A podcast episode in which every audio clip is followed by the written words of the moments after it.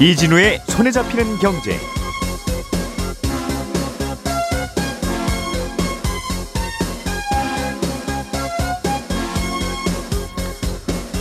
안녕하십니까 이진우입니다. 한국토지주택공사 LH가 어, 시중에 미분양 주택을 사들이는 경우들이 있는데요. 이때 매입가를 어, 미분양 주택의 공사 원가 이하로 낮추기로 했습니다. 미분양 주택을 LH가 괜히 비싼 가격에 사들이는 게 아니냐는 비판에 따른 조치입니다.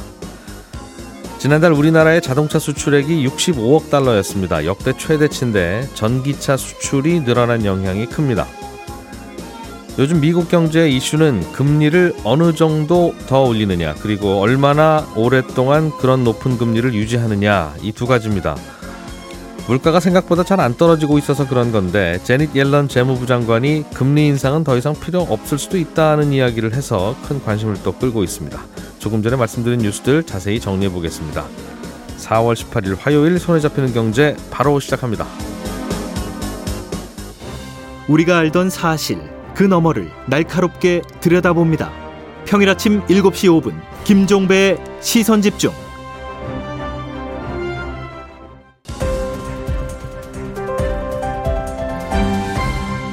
이진우의 손에 잡히는 경제. 예, 메마른 경제 뉴스들을 오늘 내리는 봄비처럼 촉촉하게 적셔서 어, 정리해 보겠습니다. 손에 잡히는 경제 박세훈 작가, MBC 양효걸 기자, 그리고 남국민 경제뉴스 큐레이터 세 분과 함께합니다. 어서 오세요. 안녕하세요. 자, 오늘은 양효걸 기자님이 준비하신 소식인데 토지주택공사 LH가 앞으로 시중에서 집을 사들일 때 아파트를 사들여서 이제 임대주택으로 쓰는 이런 사업을 하는 걸로 알고 있는데 네. 원가 이하로만 사기로 했다 이런 소식이 있어요? 네, 일단 뭐 서민 주거 안정을 위해서 LH가 다세대 주택이나 이런 주택들을 기존에 다 주어, 지어진 주택 그리고 음. 아직은 지어지진 않았지만 약정을 통해서 선매입하는 주택 이런 음. 걸 민간에 저렴한 가격으로 임대하는 사업을 하고 있거든요. 예.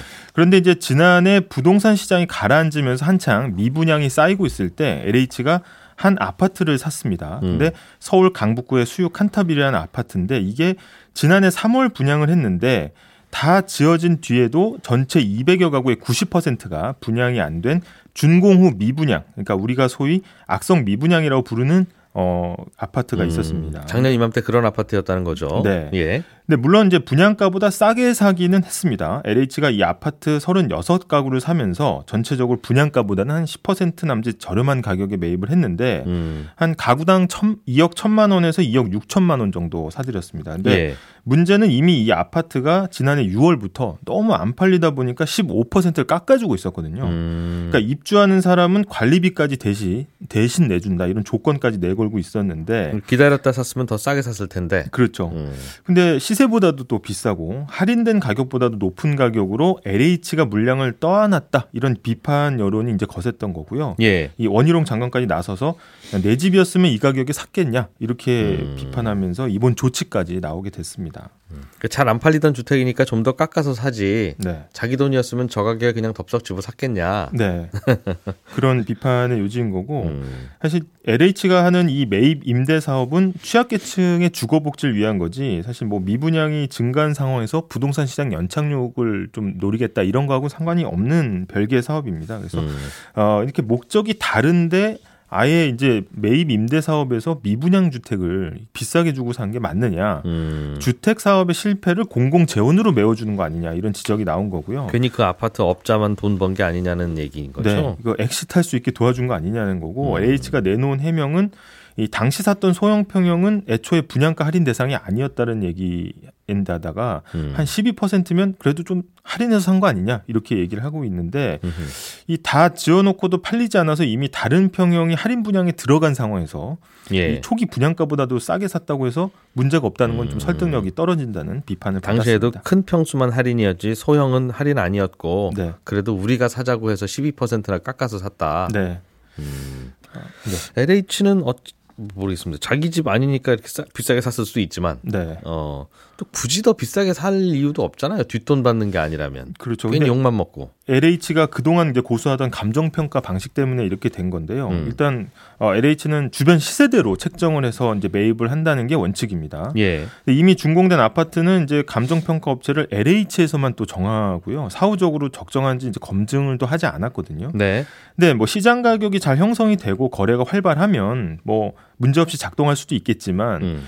어 작년이나 올해처럼 이제 부동산 가격이 하락하고 있는 상황에서는 실거래 건수가 많지 않기 때문에 음. 시세대로 한다고 하더라도 과거 가격이 높았던 거래를 기준으로 가격을 매겨서 사면 네. LH가 손해를 볼 수도 있는 상황인 겁니다. 음. 게다가 이제 준공후 미분양이라고 하면 이미 시장의 평가를 한번 받은 것으로 볼 수가 있고요. 예. 어, 또는 시장 상황도 영향을 미쳤겠지만 한번 시장에서 소화되지 못한 물건이 LH가 매입한다고 해서 임대 수요가 늘어나겠냐 이런 지적도 나오는 겁니다. 그래서 실제 지난해 산 매입 임대 주택 중에 6개월 이상 비어 있는 가구가 한 4,500가구가 넘거든요. 근데 이게 음. 한 5년 전보다 한 2.5배 정도 증가한 거라서 사실 이게 임대 수요가 LH가 샀다고 해서 갑자기 늘어나는 건 아니라는 수요 거죠. 없는 곳에 집을 왜 자꾸 사냐 하는 비판도 또 있다는 거네요. 맞습니다. 음. 게다가 또 하나 좀 짚어볼 대목이 이제 주변 시세라는 건 이미 건설사가 지을 때 예. 들어가는 원가에 마진까지 모두 포함한 개념이거든요. 음. 판매가기 때문에 그런 건데 아, 우리가 시장에서 흥정을 할 때도 가게에서 파는 분이 이거, 아 이거 진짜 원가로 주는 거다. 음. 이거 우리 팔아봤자 하나도 안 남는다 이렇게 하신다고 해서 예. 사실 이 말을 어, 그대로 믿는 분은 많지는 않죠. 그래서 음. 시세대로 사주면은 이제 하락장에서는 특히 건설사나 시행사의 마진까지 공공기관이 보장해 준다는 비판을 피할 수 없는 겁니다. 음. 그래요. 뭐 임대 수요가 없는 곳에다가 자꾸 사두는 거는 문제인 것 같아요. 이거는 좀 분석 좀 하고 사야 될 것 같은데. 네. 우리는 나라 돈으로 국민연금이 주식 샀다가 떨어지면 그럴 수 있다고 생각하잖아요. 네. 어떻게 국민연금이 최저점에 사겠어? 당연히 오르락 내리락 하는 거지. 네. 근데 집값도 오르락 내리락 하는 거 아닌가 아닙니까? 맞습니다. 근데 LH는 왜 항상 저점에 사지 않으면 혼나죠? 예, 일단 이 그 사업의 자체가 음. LH가 매입 임대 사업도 있지만 사실 건설업계의 어떤 어 요구 사항도 있는 겁니다. 그러니까 지금처럼 미분양이 쌓이고 힘들 때 그때 LH 좀 같은 이제. 주택 시장에 큰 손이 좀 나서서 음. 물량을 좀 해소해 줘야 되는 거 아니냐 이런 얘기도 있고 실제로 노골적으로 요구하기도 하는데 우리도 주가 떨어지면 연기금이 좀 나서라고 하잖아요. 네, 맞습니다. 그런 맥락에서 볼 수 있는 겁니다. 하지만 이제 워낙 비판이 거세지다 보니까 예. 아니 그렇게 비싸게 주고 사면은 어, 나라 돈으로 손해 되는 거 아니냐. 그래서 집을 이제 원가를 산정해서 원가 이하로만 이제 매입을 하겠다라고 이제 발표를 한 건데요. 아, 앞으로는 네. 시장 가격 뭐 흥정해서 샀더니 항상 이- 이렇게 뒷말이 나오니까. 맞습니다. 예. 그래서 뭐 산정 이제 공식을 내놨는데 음. 토지비 그러니까 땅값에다가 공공 건물 지을 때 표준 건축비를 더해서 예. 그다음에 감가상각비 그러니까 연식을 빼고 연식을 따져서 낡은 만큼 덜어내서 원가를 계산하겠다는 건데 음. 이렇게 하면 LH가 어, 기존에 샀던 주택 대비 한 2, 30% 정도 싼 가격에 살 수 있을 것으로 보고 있습니다. 진짜 건설 원가만 주고 사겠다는 거군요. 네. 여기에 더해서 이제 평가 업체를 선정할 때도 음. 뭐좀 LH 내부뿐만 아니라 좀 외부 평가사 협회나 이런 것들 좀 참여시켜서 객관성을 좀 더해 보겠다. 어, 이 외부 단체를 통해서도 적정한지 한번 살펴보겠다. 이런 개선안을 내놨습니다. 음. 지금이야 뭐 남는 주택들 원가 이하로라도 팔겠다고 하는 곳이 있긴 있을 테니 네. 그런 곳은 뭐 임- 어차피 임대 수요도 없어서 네. 잘안 나가기는 하겠습니다만 어쨌든 있을 텐데 이게 항상 이렇게 되면 나중에는 안 팔 것 같은데요. 네, 누가 원가만 받고 LH에 자꾸 팔겠습니까? 시장에 미친 영향이 또 워낙에 음. 이제 주택 시장에 큰 손이다 보니까 어, 있을 수밖에 없는데 아, 반응이 사실 갈리긴 합니다. 아, 시장 상황이 지금처럼 매우 나쁜 상황에서 정부가 그나마 원가라도 주고 사면 그 음. 중소 건설사의 급한 불은 끌 수 있는 거 아니냐라는 거고요. 아, 또그 미분양이 쌓여가는 상황에서 완전히 최악의 상황은 막을 수 있다 이런 의견도 있고 반면에 예. LH가 자꾸 이렇게 원가 이하로 사면 중장기적으로 누가 이걸 지어서 공급하려고 하겠냐. 음. 주택 공급이 위축될 수 있다라는 거고 특히 이제 원가 산정의 기준이 되는 공공 건물 지을 때 표준 건축비가 음. 아 이게 실제 현장하고는 차이가 많이 난다. 그러면 너무 싸게 가격을 어, 책정할 위험이 있다는 거고요. 그러면 매입 임대 사업이 위축이 되면 음. 그나마 조금 어, 숨통이 트이길 기대했던 중소형 건설사들한테는 음. 악재로 작용하는 거 아니냐 이런 이야기가 어, 나오고 있습니다. LH가 임대주택 사는 게 미분양 털어주려고 사는 건 아니니까. 그건 아닙니다. 당연히 여기다 기대 걸고 있다가 실망한 건 웃기는 거고. 네, 맞습니다. 네. 그러나 어, 그렇게 사줄 필요는 없는 거고. 네. 다만 이제 필요한 곳에 필요한 임대주택을 사는 거는 있, 으니 네. 그걸 사후에 보니까 비싸게 샀네, 싸게 샀네라고 뭐라고 하면 네. 그걸 어떻게 매번 저점에 사겠느냐. 네. 어, 안 사고 말면 제일 편하잖아요. 네. 그러면 에이, 이 사업 안 하고 말자 하면 제일 편한 거 아니겠습니까? 네. 음. 그런 논란이 좀 있었군요. 네. 알겠습니다. 남국민 기자님, 예. 미국에서 금리를 더 올릴 필요가 없겠다는 얘기가 나왔습니까? 예, 최근에 재닛 옐런 재무부 장관이 CNN 인터뷰에서 밝힌 의견인데요. 음. 실리콘밸리뱅크 사태나 시그니처 은행 붕괴 같은 위기가 생기면서 더 이상 금리 인상이 불필요한 상황이 됐다는 겁니다. 얼마 전에 파월 의장이 연준에서는 추가 금리 인상을 시사한다 이런 의견을 내놨는데 예. 미국 재무부 장관이 이에 반대되는 의견을 내놓은 겁니다. 음. 또 미묘한 게 제니 델런 장관의 파월 의장의 선배거든요. 전임 아, 의장이기 그렇죠, 그렇죠. 때문에 전임 연준 의장이었죠. 예, 여러모로 시장에서는 미묘한 거죠. 지금 금리 인상이 워낙 관심이 높다 보니까 음. 다들 화들짝 놀라서 이거 정말 끝나는 건가 그런 고무가 된 상황입니다. 왜 이런 얘기를 했을까요? 제닛 옐런 장관은. 예, 이게 무슨 의미냐면은 금리를 올리는 건 시장에 풀린 돈을 줄이겠다는 거잖아요. 그러라고 올- 그러라고 올리는 거죠. 예. 예. 그런데 지금 시장에서 발생한 작은 금융 위기나 금융 사건들이 그런 역할을 이미 했다는 겁니다. 경제가 좋아져야 사람들이 대출을 받고 또 그 돈을 투자하거나 소, 그 소비를 하면서 돈이 풀리는 건데 음. 이미 실리콘밸리 은행 사태가 터지니까 사람들이 바짝 움츠러든 상태라는 거죠. 그러다 보니까 돈을 좀 덜 빌리고 음. 쓰지도 않고 이미 금리 인상 같은 효과를 그런 사건을 통해 거뒀다. 네. 그리고 이런 사건 때문에 그 은행 은행들이 훨씬 규제를 가, 스스로 강화하고 있다. 음. 그렇기 때문에 어 이런 금리 인상이 좀 불필요해지고 있다. 이런 예. 의견입니다. 음. 근데 지금 연준은 지금보다 기준금리를 한두 번 더 올릴 거다. 이런 뉘앙스를 풍기고 있는데 네. 이미 이런 일이 일어났기 때문에 필요가 음. 없어질 것이다. 이런 의견을 밝힌 겁니다. 그러니까 은행들이 대출을 이제 줄이다 보니 이제 그렇게 됐다는 거죠. 예. 대출 줄이라고 금리를 올리는 거니까 실리콘밸리 뱅크 등 등등 은행이기 때문에 알아서 대출을 잘 줄이고 있다. 예. 음, 그렇군요. 그러면 진짜 금리를 이젠 더 이상 안 올린다는 건지 금리 올린 효과가 있기는 있어요 라고 그냥 지나가는 말로 한 건지는 좀 구분을 해야 될 것 같은데요. 예, 맞습니다. 정말 그런 효과가 있었나 좀 취재를 해봤는데요. 현지에서도 이런 발언이 나오니까 이제 미국에서도 언론 언론이 이제 연준 관계자들 취재를 해보겠죠.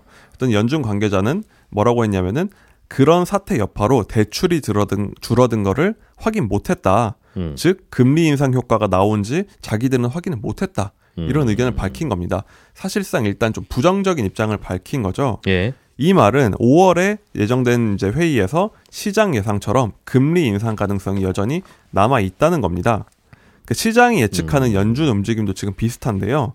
시카고 상업거래소에서 거래하는 이제 금리 선물을 보면 시장은 다음 달 연준이 0.0.25% 포인트 인상 음. 가능성을 78%로 보고 있습니다. 예. 그러니까 지난달엔 이 비율이 36%였거든요.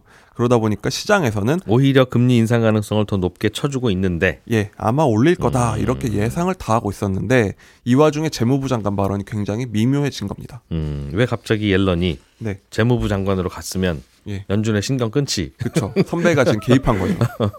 뭐야 이거 이라는 생각을 네, 연준 관계자들은 할 수도 있을 것 같고 어, 갑자기 옐런이 이런 발언을 한 거는 어떤 의도 어떤 의미로 해석되고 있습니까? 그러니까 경기를 생각해야 되는 행정부와 음. 물가를 잡아야 하는 중앙은행의 갈등이 이제 시작됐다 이런 분석이 있습니다.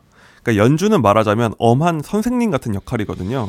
그러니까 시장의 물가가 오르려는 속성이 있을 때 음. 이거를 엄하게 경고를 해야 제풀에 그 물가가 꺾이게 만드는 그런 음. 역할을 하는 겁니다. 예. 그러니까 자꾸 파월이 금리나 꿈도 꾸지 말라 음. 계속 경고를 하고 있는데 사실 이게 진심인지는 몰라도 일단 시장의 기대만 꺾어 놔도 금리를 안 올리고 그 효과를 거둘 수 있는 겁니다. 음. 그러니까 요즘은 시장의 기대 인플레이션이라는 게 중요한 지표인데 예. 이 기대를 낮춰 놓으면 금리를 올리지 않고도 효과를 거둘 수 있으니까 사람들 마음 속에 있는 마음을 좀 다스리자는 거죠, 결국은. 그렇죠. 음. 자꾸 엄한 소리를 하는 거죠. 음. 그리고 또또 다른 요인은 뭐냐면 침체가 심하게 올 거냐 하면 그렇지 않은 것 같다는 거예요.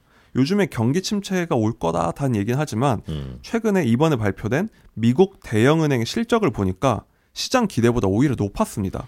그러니까 경기가 생각보다 나쁘지 않은 거죠. 미국 경기만 이렇게 계속 좋아요. 맞습니다. 미국만 요즘 굉장히 신난 상황이죠. 예. 그러다 보니까 금리 인상을 더 압박하면서 자꾸 시장을 주눅들게 만드는 게 지금 파월의 역할인 겁니다. 음, 물가 잡으려고. 예, 그런데 제니 옐런은 연준 의장이기도 했지만 지금은 해- 미국 행정부에 속해 있는 재무장관이니까. 그렇죠. 이직을 하시다 보니까 좀 입장이 바뀐 건데 음. 행정부 입장은 다른 게 왜 우리 시장 길을 자꾸 죽여놓으세요? 하고 지금 음. 화를 내는 겁니다. 예. 그러니까 행정부는 선거를 치러야 하잖아요. 파월은 이미 연임했거든요. 예. 그러다 보니까 벌써 내년이면 미국 대선이 있습니다. 그러면 경기가 좋아야 하는데 음. 미국 경기가 최악은 아니지만 금리가 워낙 높다 보니까 굉장히 부담스러운 상황인 거죠.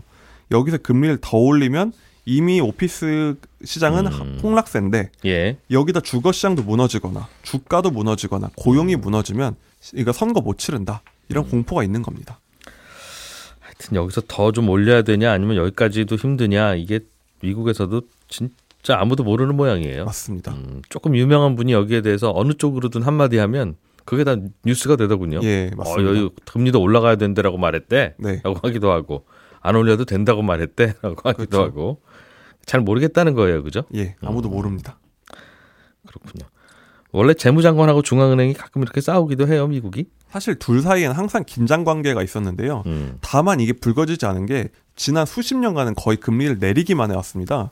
1970년대 이후로 장기적으로 보면 17% 수준에서 최근에 제로금리까지 내려왔다 보니까 음. 항상 금리를 내리는 중앙은행장은 인기가 많죠. 시장에서 항상 인기가 많았고 또 재무장관도 굳이 싸울 필요가 없었는데요. 예. 문제는 이제는 인플레 파이터, 그좀 물가를 낮춰야 되는 역할이 되다 보니까 음. 드디어 정부랑 좀 불편한 관계가 시작됐다는 겁니다.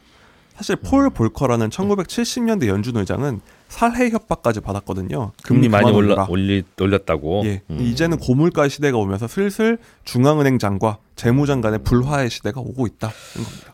보는군요. 음. 그냥 지나가다 한마디 한 걸 수도 있는데 옐런도 네. 그러나 또 밖에서 보기에는 저거 저거 심상치 않아. 라는 식의 해석이 나오기도 한다. 예. 음. 알겠습니다. 우리나라도 그저 한국은행 총재랑 뭐 기획재정부 장관하고는 가끔씩 의견이 엇갈릴 때가 있죠. 지금 두 분이 사이가 얼마나 좋으신지 모르겠지만 예. 그런 게 아마 물밑에서 있을 가능성이 높은 게 음. 지난 11일에 이창용 한국은행 총재가 기자간담회에서 시장에서 연내 금리 인하를 기대하는데 이건 과도하다 음. 못 박았습니다. 즉 올해 안에 내릴 거는 기대하지 말라. 네. 그러니까 김치국 마시지 말라 경고를 한 건데요.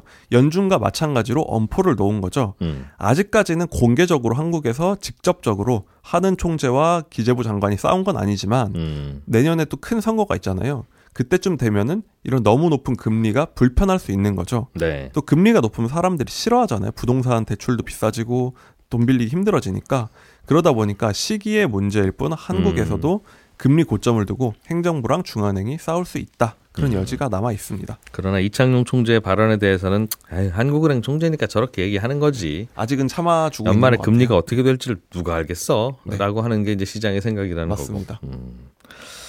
알겠습니다. 좀 더 믿어주면 좋겠는데 하는 총재 입장에서는 아 맞습니다. 내말 좀 좀 더 믿어주지. 네. 자 박 작가님 네. 우리나라 자동차 수출이 요즘 잘 되고 있다는 얘기가 들리는데 그렇습니다. 아유 진짜 너무 너무 반갑습니다. 그렇습니다. 제일 매일 뭐가 잘 안 된다, 가격이 오른다 이런 소식만 전하다가 모처럼 밝은 뉴스 전하게 됐는데 지난달에 그러니까 3월 한 달간 우리나라에서 수출된 자동차가 26만 대가 넘습니다. 이게 됐- 작년 됐- 3월 예. 대비로 보면요. 음. 거의 50% 가까이 는 숫자거든요. 그리고 수출액으로 치면 역대 최고예요. 지난달에 자동차 수출하고 번 돈이 65억 달러가 조금 넘는데 우리 돈으로 대략 한 8조 5천억 원 정도 되거든요. 금액으로는 역대 최고치다. 그렇습니다. 이게 전기차 같은 친환경차라고 불리는 차들의 단가가 좀 높은 편인데 예. 단가가 높은 그러니까 좀 가격이 비싼 친환경차의 수출량이 월간 사상 처음으로 7만 대를 넘어선 게 수출액이 된 이유입니다. 예. 친환경차 수출액이 지난달에 약 3조 원 정도 됐으니까 지난달 전체 자동차 수출액 8조 원 중에 대략 3분의 1 정도 되는 겁니다. 대수로는 한 네 대 중에 한 대 정도가 전기차네요. 그렇습니다. 음. 좀 우리나라 경제 요즘 가장 큰 고민이 반도체 수출 안 되는 바람에 경상수지 적자가 두 달 연속 이어지고 있다는 건데 예. 그나마 자동차 수출이 좀 잘 되는 바람에 적자 쪽 폭을 좀 줄이고 있다는 점에서는 음. 매우 다행인 뉴스이고요. 특히 미국 쪽으로 가는 전기차 수출이 늘고 있다는 점도 좀 고무적이긴 합니다. 근데 요즘 자동차 업계에서는 미국 정부가 네. 미국에서 전기차 수요는 계속 늘고 있는데 예상보다 빠르게 자기네 나라에서 조립을 다 한 전기차 네. 그리고 배터리도 자기네 나라에서 만들거나 자기네와 친한 나라에서 원료 사와서 만든 것만 받겠다. 그렇습니다. 뭐 그래서 이상한 소리 하고 있네. 하지만 미국이니까 이건 어쩔 수 없고 네. 그런 고민을 하고 있는데 우리나라 전기차가 보조금을 받 고 있어요? 못 봤습니다. 오늘 아침에 음. 세부 지침이 한 번 더 발표가 됐고 예. 차종이 구체적으로 발, 그 공개가 됐는데 현대 기아차는 빠져 있거든요. 음. 그럼에도 불구하고 늘고 있는 건 두 가지 이유가 있는데 예. 하나는 미국이 자기네 나라에서 조립하는 전기차는 보조금 안 준다고 할 때 예외 규정을 뒀거든요. 미국 소비자한테 직접 판매되는 차 말고 예. 렌트 업체나 리스 회사한테 파는 전기차는 미국에서 조립되지 않아도 보조금을 줍니다. 아. 그러니까 이런 상업용 전기차들 판매가 는 게 있고요. 그럼 미국 소비자도 한국산 전기차 사고 싶은데 네. 아, 저 보조금을 안 주네. 네. 그런데 옆에 리스 회사나 렌트카 회사한테 갔더니 장기 렌트카로 쓰시면 이거 충분히 싸게 사실 수 있습니다. 그렇습니다. 그게 된다는 거군요. 네. 이런 예외 규정이 아. 있습니다. 그런 게 있고요. 두 번째는 예. 리스나 렌트 회사한테 파는 거 말고 소비자들한테 직접 판매하는 전기차 판매량도 늘었는데 음. 요건 또 뭐냐면 우리나라 자동차 회사들의 전기차 판매 전략이 고급화인 거예요. 예. 이 고급화가 왜 먹혀드냐면 미국에서 우리나라 전기차를 사는 사람들, 저 전기차 주 소비층이 고소득층이거든요. 네. 근데 연소득이 어느 정도 기준을 넘으면 넘는 그런 고소득층한테는 음. 미국에서 만든 전기차 산다고 해도 미국 정부가 보조금 안 줍니다. 세액 공제 안 해주게 돼 아, 있어요. 미국 정부 보조금도 저소득층한테만 간다. 어차피. 그렇습니다. 음. 그러니 고소득층들한테는 전기차를 사는 기준이 보조금의 유무가 아닌 겁니다. 어차피 못 네. 받으니까. 그런 사람들을 대상으로 우리나라 전기차 회사들이 고급화 전략을 잘 써서 잘 팔고 있다라는 게 두 번째 이유입니다. 앞으로는 좀 어떨 것 같아요? 계속 잘 팔릴 것 같습니까? 아니면 좀 변수가 있습니까? 어, 결론부터 말씀드리면 모른다라는 게 정확할 것 같습니다. 왜냐하면 예. 어제까지 나온 전망 보고서들을 제가 보니까 어, 하반기에는 글로벌 경기가 좀 둔화될 전망이라서 사람들이 신차를 살지 잘 모른다라는 거거든요. 음. 예. 근데 이건 누구나 예상 가능한 전망이잖아요. 그러니까 잘 모른다라는 거고 네. 상반기에 수출이 잘 된 이유 중에 하나가 작년에 차를 계약을 하고서 기다리고 있다가 그게 이제 음. 반도체 공급이 잘 되기 시작하면서 신차 나오고 그러면서 대기 수요들이 많았다라는 거였거든요. 아, 올해 사인한 차들이 아니라. 네, 그렇습니다. 근데 하반기에 경기가 안 좋으면 뭐 신차 구매 수요가 당연히 줄 수 있다라는 거고 음. 다른 변수를 하나 추가를 하면 아, 이건 우리나라 업체들한테 좀 안 좋은 소식일 수 있는데 예. 다른 나라 자동차 회사들도 미국에서 생산 안 하는 전기차는 우리나라 회사들처럼 리스나 렌트 업체들한테 팔려고 몰려들 가능성이 높잖아요. 그렇겠죠. 그렇죠. 음. 그러면 그 시장에서의 경쟁이 앞으로 더 치열해질 수도 있어서 이 부분에선 좀 안 좋을 수도 있습니다. 렌트카 업자들한테 차 싸게 줘야 된다. 그렇습니다. 음, 그리고 그렇군요. 어제 이 내용 준비하면서 제가 또 알게 된 게 하나 있는데 예. 신차 판매량이 늘고 수출이 잘 되면서 중고 자동차는 수리 기간이 길어졌어요. 잠깐만요. 그 자동차가 수출 잘 되는 거하고 네, 그러니까 우리나라에서 중고차를 수리하려면 수리 기간이 길어진다는 겁니까? 그렇습니다. 왜냐하면 부품이 없어요. 코로나 코로나 시절에 신차 판매가 잘 안 되다 보니까 예. 부품 만드는 회사들도 생산량을 줄여놨었거든요. 예. 그러다가 이제 신차 판매가 잘 되니까 부품 공급을 늘려야 되는데 갑자기 이게 늘리긴 힘든 거예요. 그래서 새로 만들어진 아. 부품은 전부 신차 쪽으로 가게 돼 있고 그 자동차 부품 회사들이 네. 공장 돌리고 있는데 그게 다 신차 조립 라인으로만 간다. 그렇습니다. 어. 그러다 보니까 약간 좀 인기 있는 차종들 범퍼 같은 경우에는 수리하러 가면 6개월 정도 기다리는 그런 상황이 지금 펼쳐지고 있는 아, 거예요. 그렇군요. 네. 인기 없는 차를 타자. 그건 아닙니다. 예, 남궁민 큐레이터, 양효걸 기자, 박세훈 작가 이렇게 세 분과 함께 정리해본 오늘의 경제 뉴스. 저는 내일 아침 8시 30분에 또 뉴스 한 보따리 들고 오겠습니다. 이진우였습니다. 고맙습니다.